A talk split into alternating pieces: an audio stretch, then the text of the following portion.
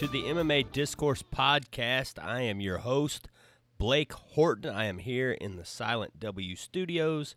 I have my can of Pepsi, have my faithful dog Stanley here by my feet, and we've got to talk about some MMA. Let's get started with a, the fights from this past weekend UFC Fight Night. Uh, Figueiredo versus Benavidez 2. This fight was a rematch of the uh, of these guys' fight where they were supposed to decide the UFC flyweight championship. Figueiredo missed weight in that first fight, so he was not able to compete for the title.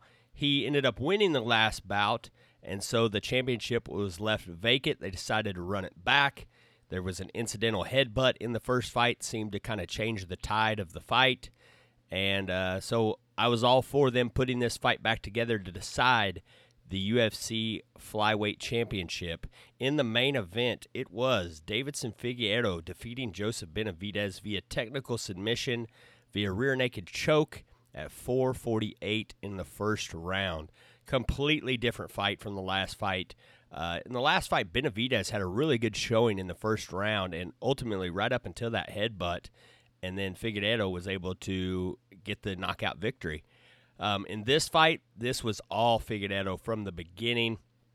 He did whatever he wanted to Benavidez, uh, dropped him several times in the fight, uh, had his back several times. Uh, Benavidez, give him credit, man. He was he was a tough out. A lot of fighters would have been finished long before he was, um, but ultimately he succumbs to the rear naked choke and uh, in the first round, and we have a new flyweight champion, Deiveson Figueiredo. With this victory, um, Figueiredo moves to 19 and one overall, and he is eight and one in the UFC. In his eight UFC victories, he has six finishes, including his last three straight. Um, what's next for Figueiredo? I think he is one of the most dynamic flyweights in the division and in the world, and um, he's got options. He hasn't fought uh, a lot of these guys at the top of the flyweight rankings. Let's go through the flyweight rankings, which have not been updated yet. They still have Figueiredo as the number one ranked, with the title being vacant.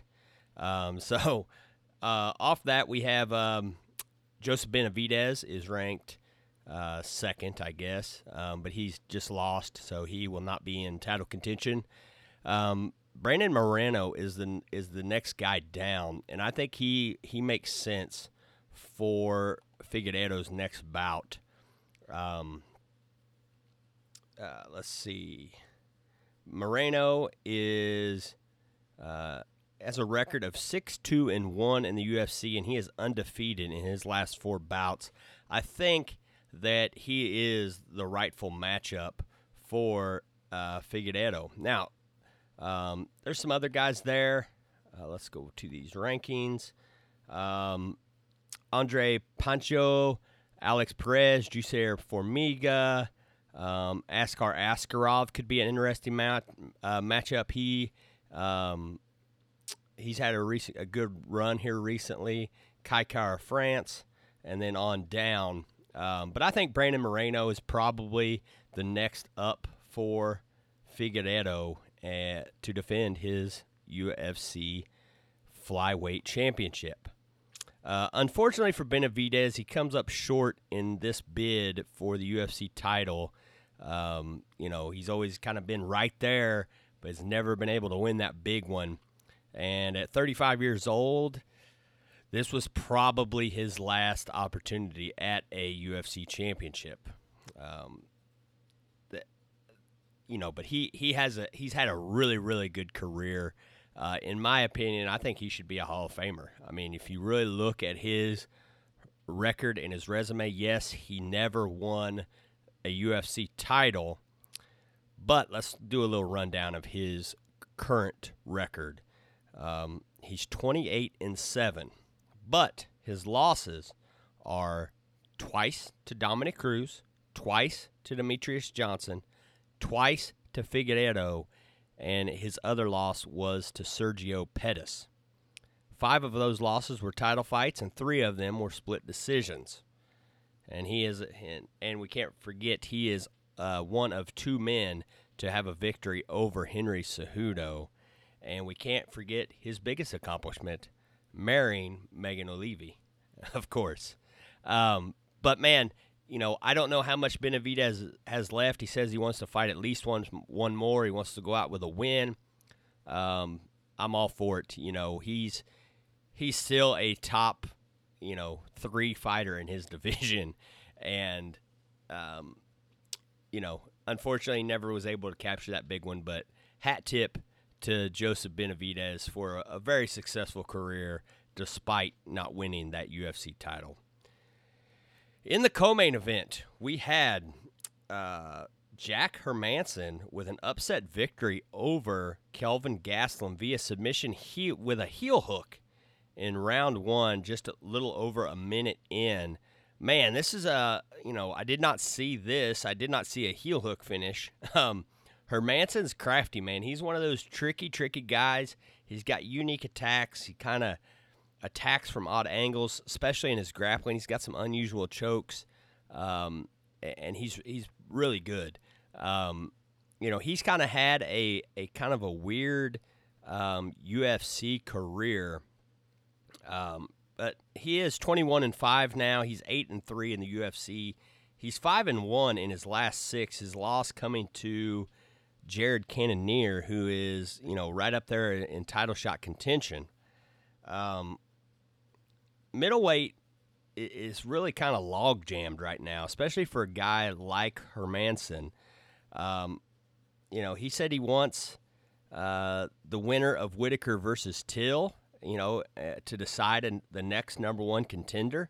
But you still have Jared Cannonier out there who who has a victory over Hermansson. Um, you know, and then you know you could always have Whittaker or Till land a really impressive victory, and they could leapfrog Cannonier. And then where does that leave Hermansson?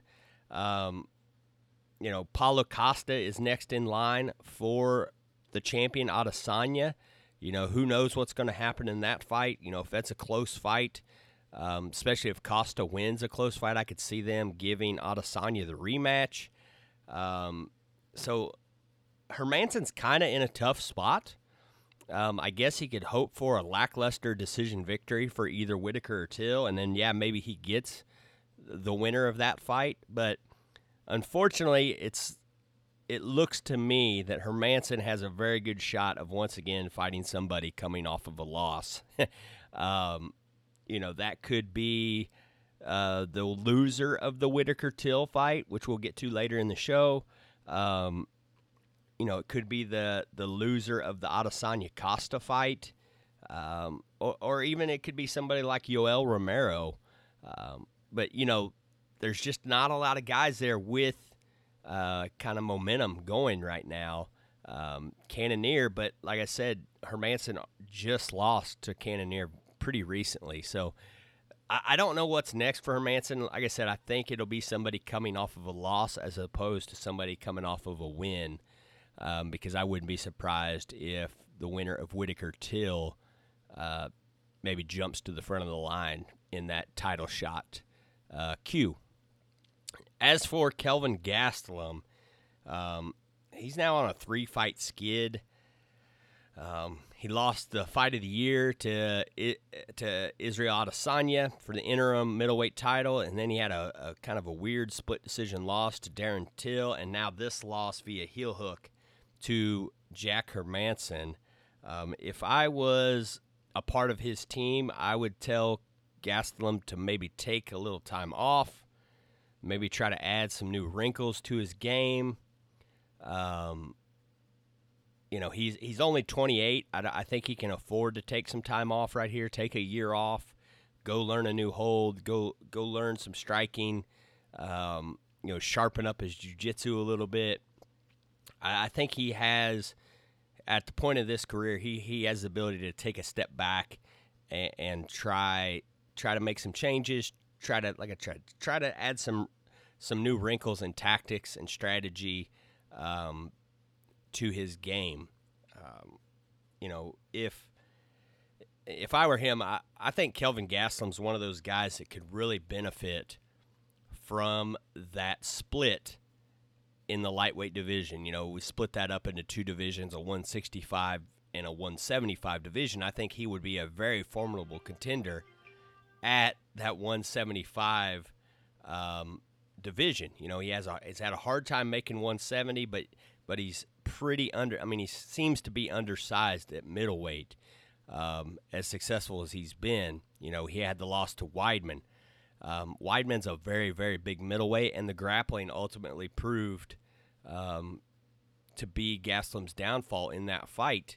Um, so, you know, I think he would benefit. I don't know if the UFC wants to put that in. I would like for them to put that in, and I think a guy like Gastelum could really benefit from that. Um, like I said, I, I want to see him take a break here, but if he wants to keep up on his current schedule, you know, I, I, he did. I don't think he suffered a major injury in this fight, so I would look for him to maybe get back in there actually really quickly if he wants. And you know, after you know he's on a three fight losing streak, I think he needs to to maybe take a step back in level of competition. And I think that I maybe put him against um, Marvin Vettori, who's kind of an upstart in this division. He is three. He's on a three-fight win streak actually, um, following his split decision loss to Adesanya. Um, but he's only ranked 14th, and I think uh, that's a winnable fight for Gastelum. I think that could be a springboard springboard for Vettori uh, if he were to, to defeat Gastelum. Um, but I, I, think Gastelum needs to drop down in the rankings and kind of find somebody, uh, get a win on his belt, and, and, then figure out how to move forward. But like I said, I, I would like to see Gastelum uh, take a little bit of time off. Um, on down that fight night card, um, you know, we had some good fights. We had uh, Rafael Fiziev, or excuse me, Fiziev versus Mike Diakiese. Um, decision victory 30 27, 29 28, 29 28. Uh, this had a, a, highlight moment where uh, Fiziev did the old matrix to avoid a head kick. It's pretty gnarly. Um, there's actually videos of him doing that in kickboxing competition as well. Uh, very good win for them. Um, that got fight of the night. It was a really good fight. Ariane Lipski with a nasty knee bar submission over Luana Carolina. Um, brutal finish. Uh, and I think this was like maybe the only card that had two leg lock submissions in the main card, uh, which is kind of interesting. But that knee bar was super nasty. Um, and then we had Askar Askarov uh, with a victory over Alexandre Pantoja in a uh, a really, you know, those guys are top five flyweights. So Askarov could move himself into position for that flyweight title if they don't give it to Brandon Moreno, as we talked about earlier. Um, on the prelim card, we had Grant Dawson picked up a really nice victory. Uh, Joel Alvarez defeats Joe Duffy via guillotine choke. Duffy announced his retirement from MMA. He is most most famous for defeating Conor McGregor um, back in Cage Warriors, I believe. Uh, Brett Johns gets a nice victory. Um, you know, it was a good fight card. You know, it was it was some competitive fights, some really good finishes. Uh, like I said, the knee bar with uh, for Lipski, and then the heel hook for Hermansson, and then the domination of Figueiredo. A pretty good card this this last weekend, and we have a new flyweight champion. His name is Deiveson Figueiredo. I am curious to see what kind of run he will put together in that lightweight or in that flyweight, excuse me, division moving forward. All right. Um, that's all I really want to talk about for that card. Um, we're to move on and we're to talk about this weekend's card. It'll actually be, I'm recording this on Friday, so it'll be tomorrow's card uh, with a main event of Robert Whittaker versus Darren Till. But first, let's do This Week in MMA History.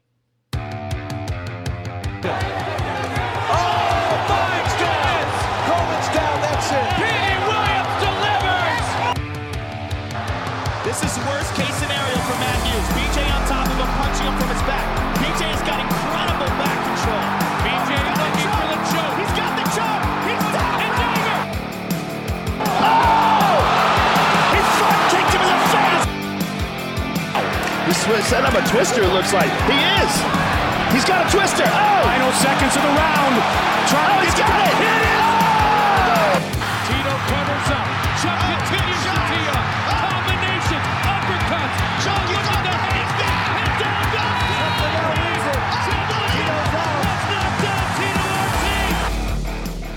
One year ago, the UFC traveled to Edmonton, Alberta, Canada for UFC 240 which featured the last successful featherweight title defense of Max Holloway. Coming off a loss in his last fight against Dustin Poirier for the interim lightweight title and recent health concerns, there were questions about how Max would look. But after five competitive rounds with Frankie Edgar, Holloway scored a unanimous decision victory with scores of 50 45, 49 46, and 48 47 to defend his title for the third and final time. In the co main event, Chris Cyborg rebounded from her knockout loss to Amanda Nunes with a one sided decision victory over Felicia Spencer. It would be Cyborg's final fight with the promotion. Five years ago at UFC on Fox 16, TJ Dillashaw proved his first victory over Renan Barão wasn't a fluke as he finished the former bantamweight champion in the fourth round. He would go on to lose the title to Dominick Cruz in his next bout. Barão, however, never seemed to be the same fighter after his bouts with Dillashaw. He only went 1 and 6 after his second loss to Dillashaw before leaving the promotion. In the co-main event, Miesha Tate earned a women's bantamweight title shot with a decision victory over Jessica Eye. Tate would go on to defeat Holly Holm in one of the greatest comebacks in UFC history to become the UFC Women's Bantamweight Champion. 23 years ago, UFC 14 took place and featured a heavyweight title bout as well as two tournaments. In the main event, kickboxer Maurice Smith entered the fight with a record of just 5 and 7, yet won a decision victory over the champion Mark Coleman to become the promotion's second heavyweight champion. Smith would go on to defend his title once against Tank Abbott before losing the title to Randy Couture in December of 1997. The previously undefeated Coleman would go on to lose his next two fights before leaving the UFC. However, he would return in 2009 for a three fight run in which he defeated Stephan Bonnar to capture his first UFC victory in 12 years. Kevin Jackson and Mark Kerr would win the middleweight and heavyweight tournaments respectively, with Kerr winning his final via submission with, quote, chin to the eye. That's it for this week in MMA history. Now, back to the rest of the show.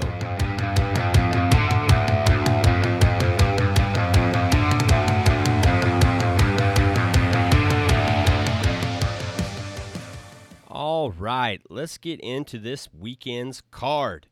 This is UFC on ESPN featuring the main event of Robert Whittaker versus Darren Till in a middleweight bout. Uh, big, big title implications here for both men. Uh, Darren Till, just his second middleweight fight, but he has opportunity with a with an impressive victory to move into a title shot, in which would be a very interesting fight between him and Israel Adesanya. Whittaker looking to get the rematch um, with an impressive victory of his own. Let's get into this fight. Robert Whittaker the former middleweight champion enters this fight at 20 and 5 overall. He is 11 and 3 in the UFC. He is the favorite at minus 135 according to mybookie.com. He's facing Darren Till, who is 18 and 2, 18 2 and 1. Uh, he is 6 2 and 1 in the UFC. He is the slight underdog at plus 105. Uh, this is a really, really interesting bout. Both of these guys, former welterweights, um, and both guys are legit middleweights, I believe. You know, Whit- Whittaker was the former middleweight champion. Till looked very big and and had a good showing in his last by his last fight against Kelvin Gastelum. Um, what I'm looking forward in, this fight to seeing is if Whittaker maybe has that GSP kind of morphing to his game. We've heard that Whittaker is a very, very good wrestler, and he has been compared to GSP as a guy who didn't wrestle till he started doing MMA, but he qualified for a like national team in Australia. And uh, so he's a very, very good wrestler, and he just doesn't show it very often, um, other than defensively. I think that he really needed to try to work that wrestling. I was really looking forward to him seeing what he would, how he would approach Israel Adesanya, and he didn't try to wrestle at all. And he had some success on the feet, but ultimately, you know, was knocked out by Adesanya twice, really, um, and, and, just never seemed like he wanted to wrestle. Um, I think we might start seeing more of that from Whittaker as he tries to make his way back to the UFC championship. Um, so I'm really curious to see if he tries to wrestle Till at all or if it basically stays a striking bout.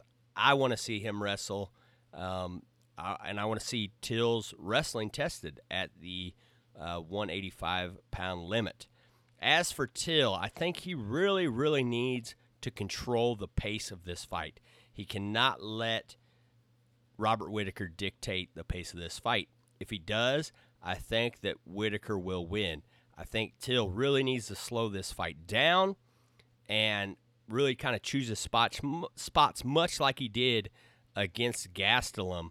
Um, I, I, think he really needs to kind of slow that pace, and, and, unless he starts finding success, and then maybe he can find spots to turn on the gas. But if I were to, I'd really try to make this kind of a boring fight. Um, but as far as a victory goes, I'm going to pick Robert Whittaker to win this fight. I think he'll incorporate a little wrestling, and I think he might even be the better striker. I think Till might have the power advantage, and he's a very good counter striker. Um, this is an interesting bout. I think that it will go to a decision, and I'm going to pick Robert Whittaker to rebound and get the decision victory and keep his name at the top of that contender queue up there with Paulo Costa and Jared Cannonier. And, uh, you know, it's going to be an interesting fight. I'm, I'm really interested to see how both guys approach the other. And, and, like I said, I'm really looking forward to seeing if Whittaker will incorporate some of that wrestling. As we move down the card in the co main event, we have Shogun Rua uh, facing Little Nog. And this, you know, these guys have fought twice. Shogun has won both fights. They had a fight of the year contender back in 2005, I believe, when they were both in Pride.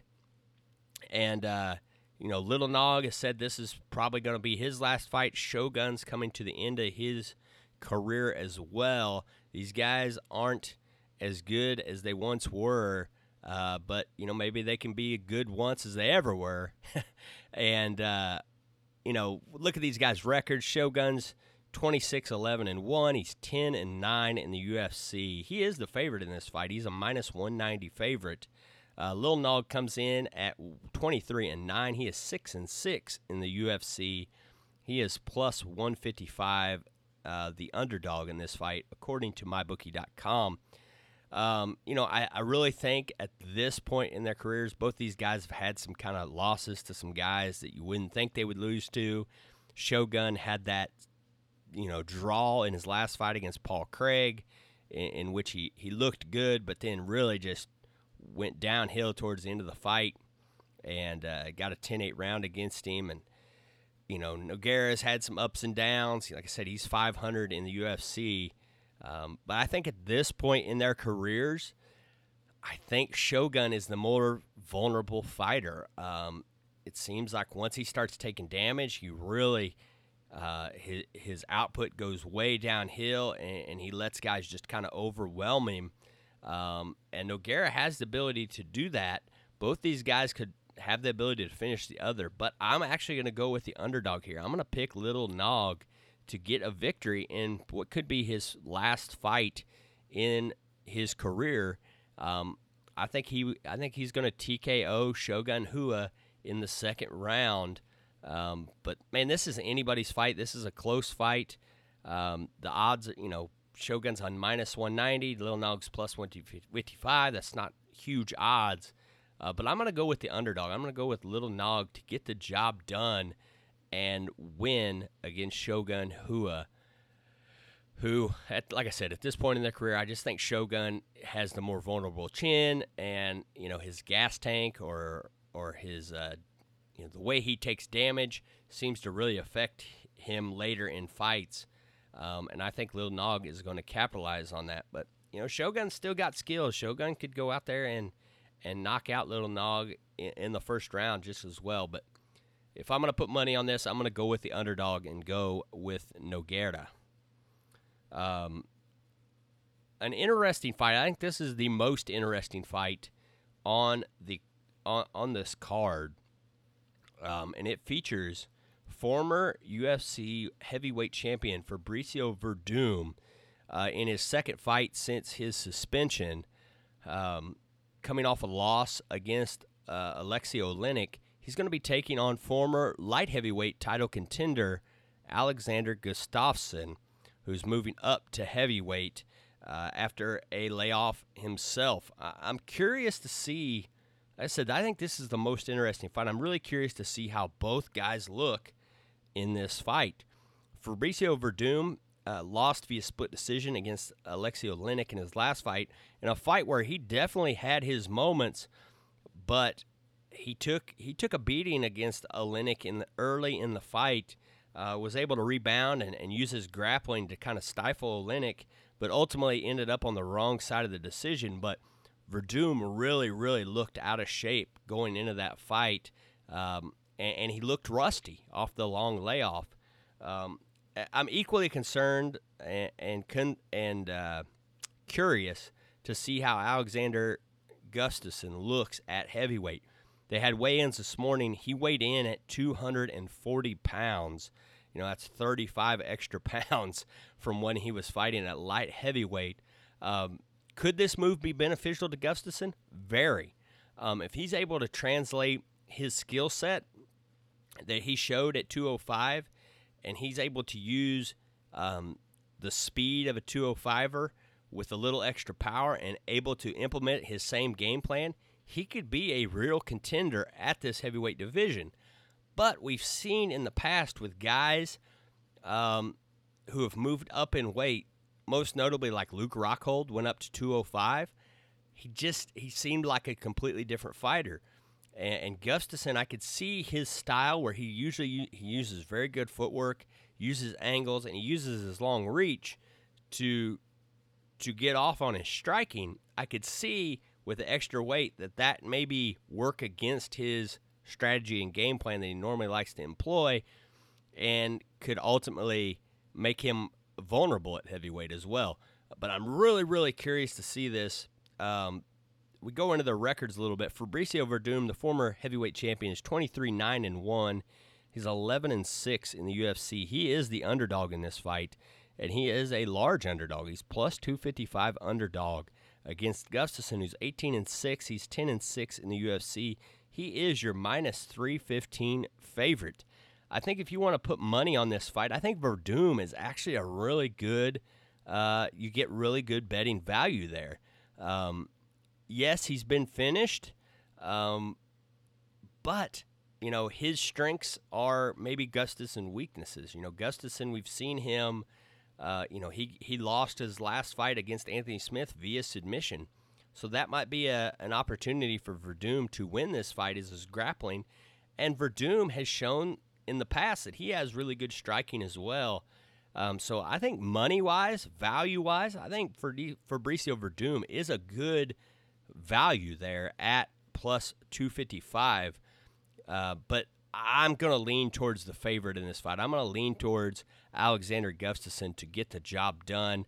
Um, and, and, I could see him getting a finish over Fabricio Werdum late in the fight. Um, it's a it's an interesting matchup, man. I'm really curious to see how Gustafsson can do at heavyweight. And you know, in heavyweight, it doesn't take much to get you get yourself into a title fight. Uh, we have the fight against Stipe and Cormier. Um, if Cormier wins, he's more than likely going to vacate the belt. Um, you know, and then Stipe maybe gets in the in the inner or you know in the vacant title fight against uh, Ngannou. But if Gustafsson gets a impressive victory here over Werdum, you know, the UFC could maybe go with like a Ngannou versus um, Gustafsson t- uh, fight for the vacant title, especially if Stipe loses badly to DC. Um, so I'm, I'm curious to see what Gustin, Gustafsson can do. As much as I would like to see Werdum get a get a bounce back victory and kind of put himself back into contention, I think he's way farther down the line. Uh, he's going to need multiple wins to earn a title shot, but I think Gustafsson comes in and makes a splash in this fight and puts himself up in the list of contenders for the heavyweight title. Um, let's see what else we got on this card. Also on the main card, we have this is a pretty interesting fight here, um, and, and, I think it's kind of flying under the radar a little bit. Uh, it, it, features a women's strawweight, which, if you ask me, women's strawweight is possibly the best division in the UFC as far as excitement level. Um, you know, you don't get disappointing fights usually in the women's strawweight division. Um, you know, Weili, you know, Weili Zhang, uh, Rose Namajunas, Joanna, Jessica Andrade, um, you know, those guys, those that's a list of very top tier, exciting fighters, and uh, this is kind of that next tier down, and it features a former champion Carla Esparza facing off against Marina Rodriguez.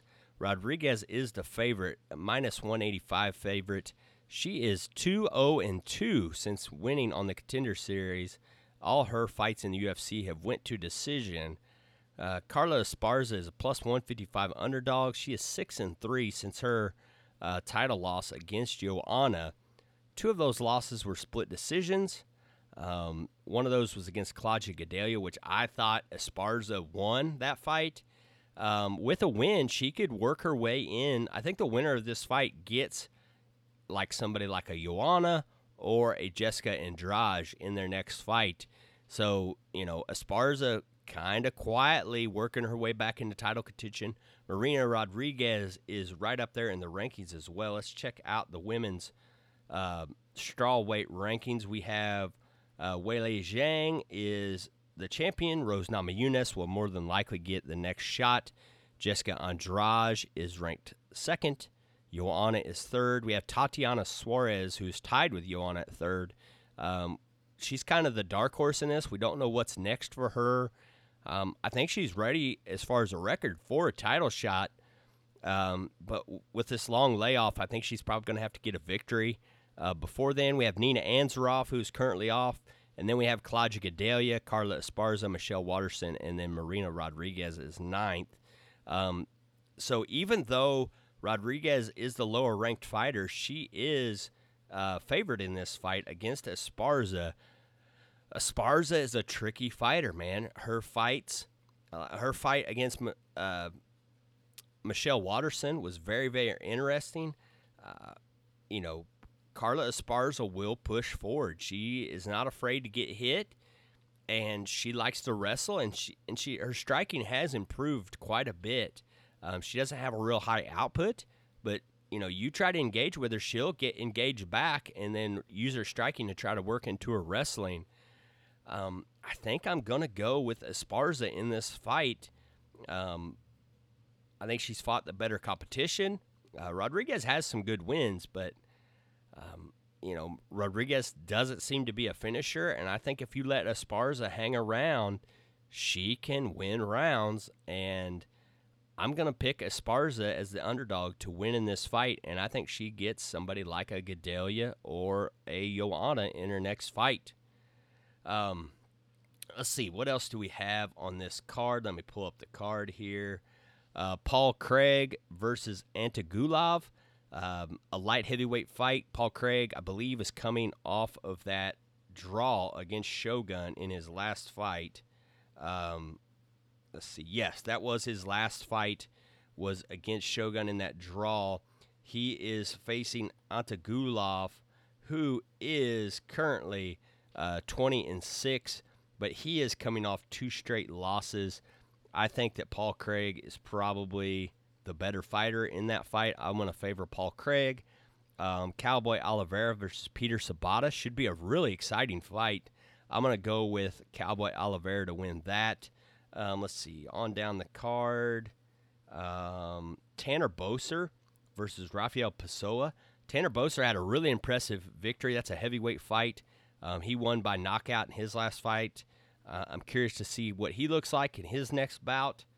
Um, and then we kind of kind of a sneaky little fight here: Bethe Correia versus Pannie Kianzad. Um, is favored in that fight, but I think I would go with the underdog in that fight. If you're looking for a little value on the betting, I would say maybe go with Bethe Correia in that fight. Um, but the main card is very good. There should be some really exciting fights on there.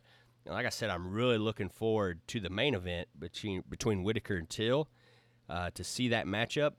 Rua and Nogueira always put on good fights, and then we have the heavyweight debut of Alexander Gustafsson against a former heavyweight champion.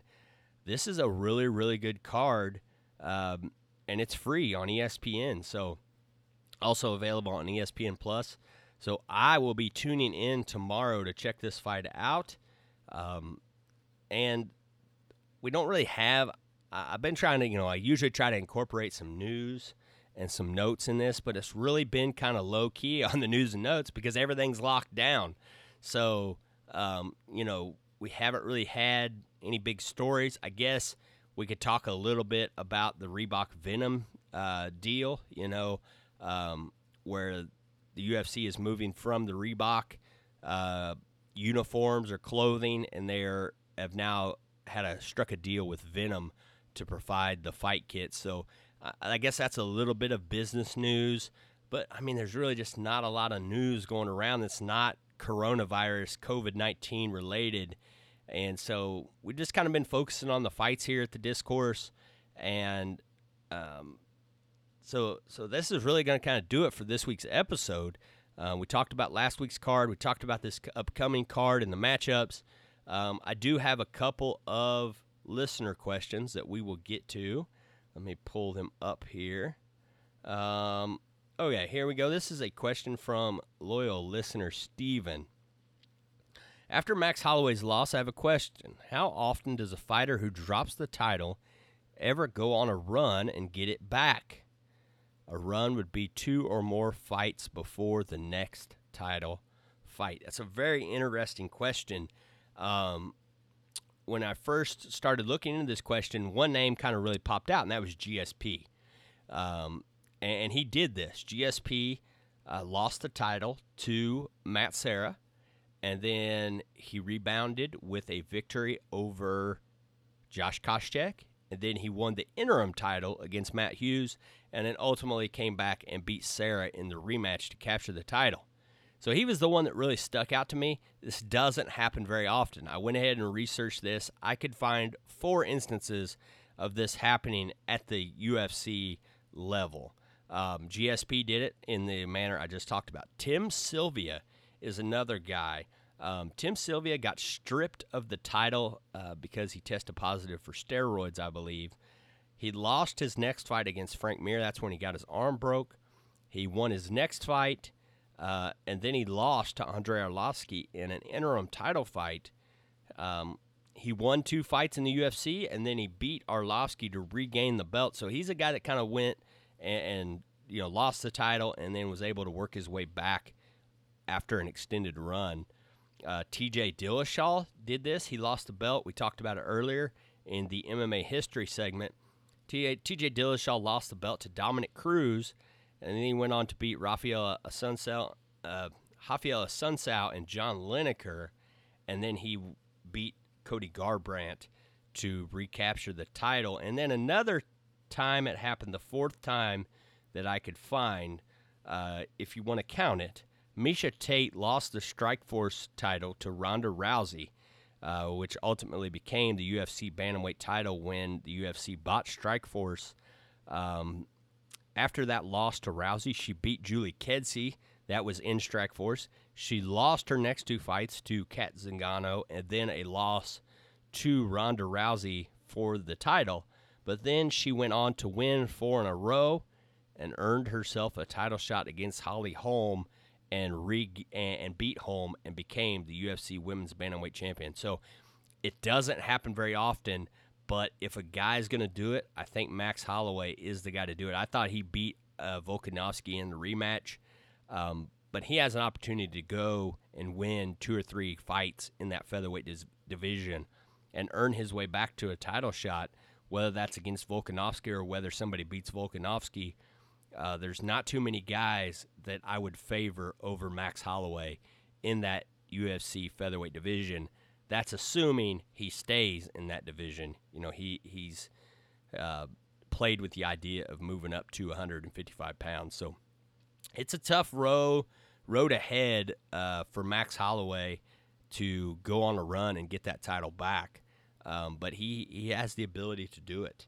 Um, another question here Who's the best fighter who was at the number one title contender spot but never got a title shot? Um, well, you have Tony Ferguson. Um, he comes to mind. Yes, he was interim uh, champion and, and had an opportunity to win the interim championship again um, before he lost to Justin Gaethje, but he never got a shot at the real belt. So I think he's probably number one on the list. Um, other guys that come to mind, uh, Jacare Souza. Um, Jacare Souza, it was really, really unfortunate that he didn't get a title shot that he really, I thought he deserved. Um, he lost a Strikeforce title to Luke Rockhold. He went on to win um, three fights in Strikeforce before it got bought out by the UFC. He came into the UFC and went seven and one in his first eight fights, and that one loss was that split decision loss to Yoel Romero, which was controversial to say the least. Um, not only did people dispute the decision, me included, I thought Souza won, but Yoel Romero had a really, really bad um, grabbing of the cage that stopped a talk, takedown. She, he should have been deducted a point. Um, he wasn't. Um, it made you know, it made it impacted the fight. But even with that, I thought Souza won the fight, and I wasn't the only one. Only two out of seventeen media outlets scored the bout for Romero. I think a couple of them had it as a draw, but the consensus was that that Jacare won that fight. So, um, you know, he you know, he could have easily been eight and zero oh in the UFC and never got a shot at the title. Um, after that run, he went on to to lose against Robert Whittaker, and then you know he's been hit and miss since. But man, he was right there, and he was one of the best middleweights in the world. And it was really unfortunate. I thought that he didn't get his shot, so I would go Tony Ferguson first, Jacare Souza second, a couple other guys. Uh, we have T.J. Grant, who earned a lightweight title fight. Um, you know, it's kind of a mystery. You know, T.J. Grant, how good he could have been is kind of a mystery. Uh, he didn't fight, you know, the best competition at lightweight. Uh, he came in the UFC. He was a welterweight. He went one and one at welterweight. He lost to Ricardo Almeida in his second UFC fight at welterweight, and then he dropped down to lightweight for the first time in his career. And he rattled off five straight wins, earned a title shot. He beat uh, I think he knocked out Gray Maynard uh, to earn that title shot. He was supposed to fight Benson Henderson. Uh, he suffered an injury, had to pull out of that fight. Anthony Pettis stepped in. He was able to capture the lightweight title via submission over over Ben Henderson, and then they were looking to put the Pettis versus Grant fight together, and Grant suffered a concussion, and he, you know, he hasn't fought since, and I think he's pretty much retired. I know he was. Uh, I think the, you know it's kind of rumored that he was in debt and he didn't want to further go in, you know, risk going in debt by pursuing an MMA career. So, you know, maybe yes, he was a number one contender, but you know, his ceiling was kind of, you know, left to you know to be determined. Uh, you know, he could have won that title against Pettis and and went on a run. You know, um, you know, or he could have came up short and then you know you know, his competition that he fought at lightweight, you know, I think he fought Evan Dunham, he fought Gray Maynard. Um, you know, I, I, you know, his, his level of competition wasn't, you know, the best, but he earned a title shot, and you know, he could have beat Anthony Pettis with his with his style. I think he could have beat Anthony Pettis. I think he could have beat Benson Anderson. You know, so it, it's kind of one of those up in the air things. How good T.J. Grant was, but he was good enough to earn the title shot I think he was good enough to beat the champion. After that, I don't know. Um, and then one other guy that really kind of uh, you know, you always kind of wonder what could have been, was a guy who earned a title shot, uh, and that's Karo Parisyan. He was scheduled to face Matt Hughes, who was kind of the dominant champion at that time. Karo Parisyan had lost to GSP in the UFC, but he bounced back and had um, three really, really good victories. I think he also won the WEC championship in that time. Uh, I think that was after his loss to GSP. He won the WEC title and then um, came back to the UFC. He fought uh, Nick Diaz, earned a, earned a victory over Nick Diaz, earned a victory over Chris Lytle, and a victory over Matt Serra. And he was in line to face Matt Hughes Unfortunately, injury took him out of that fight. I think he was replaced. I think that was when Hughes fought Joe Riggs. Um, you know, and Parisyan never would have really, never really got close to a title shot again. Um, I, I, really, really think at that time Karo was a was a very difficult matchup for Matt Hughes. Uh, Matt Hughes, yes, very good, one of the best welterweights ever. He might have just, you know, took Karo down and ground and pound him for five rounds. But on paper, I thought Parisyan was a very interesting matchup. Had good striking, had good power. I think he had the striking advantage, and he had the grappling chops to to give Hughes problems as well. Um, but injury kind of took him out, and then you know ultimately Parisyan battled addiction with painkillers, battled injury throughout the rest of his career, and uh, I mean he he he had some good fights in the UFC after that. He had that fight of the year with Diego Sanchez. Um, you know, he had some good he had some good wins and he and he had some good fights, but he was just never able to get back to that title shot. Um, and it's a title shot. I think he had a really really good chance of winning. All right, that's going to do it for this week's episode. Um, please, please like, rate, review, and most importantly, share the podcast wherever and however you listen. We are available on Stitcher, SoundCloud, Spotify, Apple Podcasts, and Google Play. Go to Facebook, like our page there at facebook.com slash the MMA Discourse. Follow us on Twitter at the MMA Discourse. You can follow me on Twitter at Whorton Blake. That's Horton with a W, W H O R T O N. B L A K E, at Whorton Blake on Twitter. If you have any questions for the podcast you want me to answer, email them to the MMA discourse at gmail.com. Thank you guys for listening. We will try to be back next week. We'll review that Whittaker versus Till card, and uh, we will preview the next card as well. Um, thank you for listening. Please stay healthy Stay safe. And until next time, I'm Blake Whorton, and this has been the MMA Discourse Podcast.